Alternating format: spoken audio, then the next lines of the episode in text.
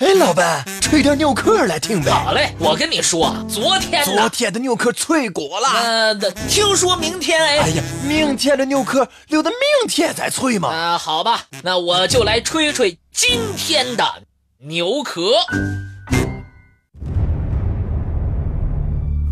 漫漫历史，如同一条长河，它把人类托举到了文明的巅峰。但是，很多文明正在慢慢消失。吹牛壳特别策划：正在消失的古文明。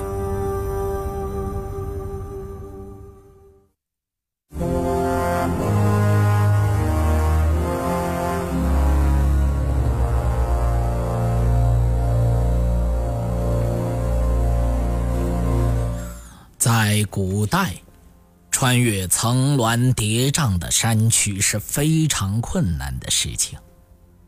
勤劳智慧的先民们，早在先秦时期，就在巴蜀地区创造出了跨越险峻山岭和沟壑的各式栈道及桥梁。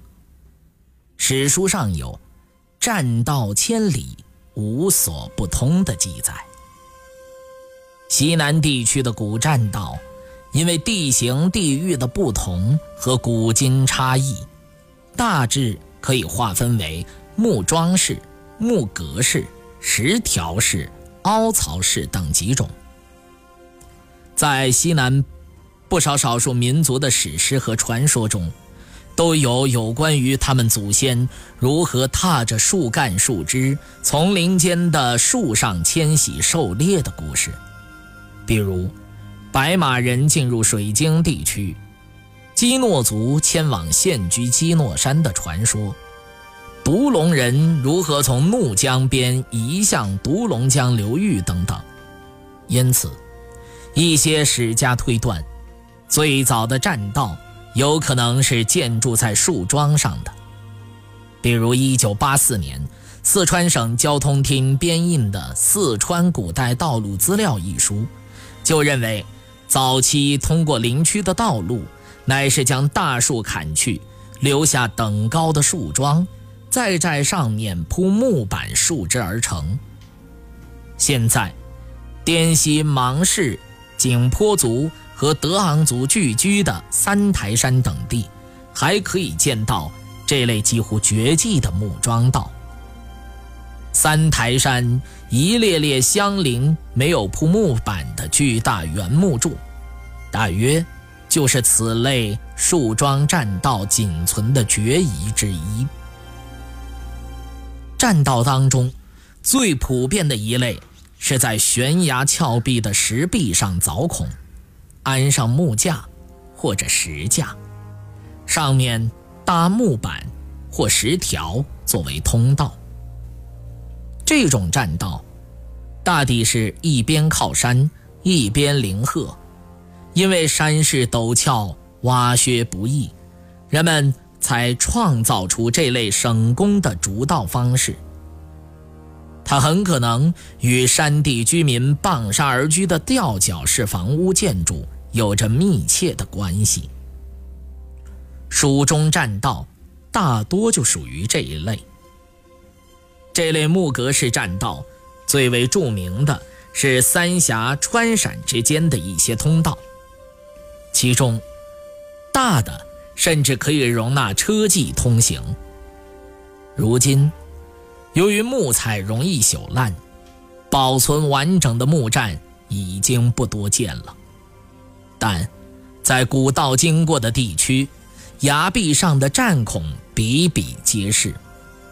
在都江堰市、邛崃、庐山大岩峡、岳西小象岭、冕宁泸沽峡、汉源清溪峡等地段，至今还可以看到崖壁上留下的众多战孔。依壁架设的石栈残留至今的，只有四川省天全县境内始阳道等处还有数段，是在石桩。或者天然岩石突出部位加以石条或者条石相接而成。另一类在悬崖上开凿的凹槽式石栈，是在悬崖上凿出凹槽，供人畜行走。这类栈道耗费工时非常大，需要有比较强的凿岩能力，应当是铁制工具出现后的产物。但凹槽式栈道所使用的寿命较木格式更为长久。现代的山区公路也常常采取这种形式。西南蜀部之路东干道的高县、延津县境内，西干道的邛崃、清溪及金沙江岸等处，还留有这类凹槽式石栈。由于湍急的水流、千万年的切割，使得西南地区不少峡谷成为最难通过的地区。人们必须花费巨大的人力物力，甚至若干代人的时间来开山辟石、修筑栈道。在庐山大岩峡、汉源清溪峡、冕宁泸沽峡等地，人们。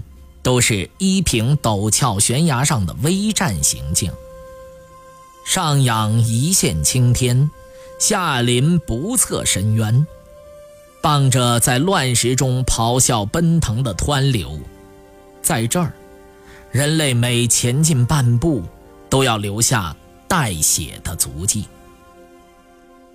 在青铜器，尤其是铁器被广泛使用后。人们凿筑道路的能力大大增强了。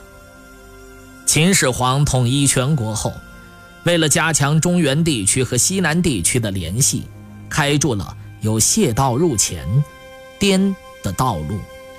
因为道宽五尺，称为五尺道。道上马不能并骑。到汉代所辟筑的蜀身独道，却能让齿力之车。沿萦回九折的山路翻越大象岭，《汉书》与历代清溪县志、行经县志等等，都记载有汉代官员王尊、王阳驾车越过大象岭南下赴任的故事，也就是历史上所谓的“忠臣赤玉，孝子回车”。由此可见。两汉辟筑西南丝路诸道远胜于秦代，它充分反映了汉代经营南中的卓越成效。从唐代到明清时期的西南蜀部之路，通常宽达八尺以上，在现存的干道上还遗存颇重。明清所筑的石板道、石梯道，虽然经过历代修补，但。从各地修路碑及地方志来看，大约都遵循旧制，没有大的变更。值得注意的是，汉代一些车道，到后世却变成了石板梯道。当然，这并不是退化，应该是人们在实践中感到车行此类山道的艰难迂回，反不如马帮背夫切实便利。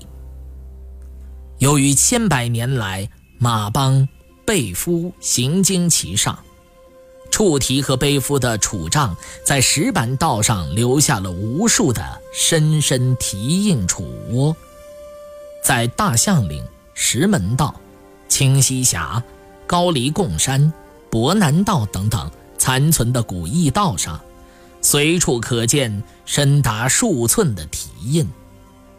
尤其在山道上砍或拐弯处，蹄印往往只能踏在相同的点上，致使蹄窝更见深大，为我们留下这类用脚写下的历史中最令人震撼的篇章。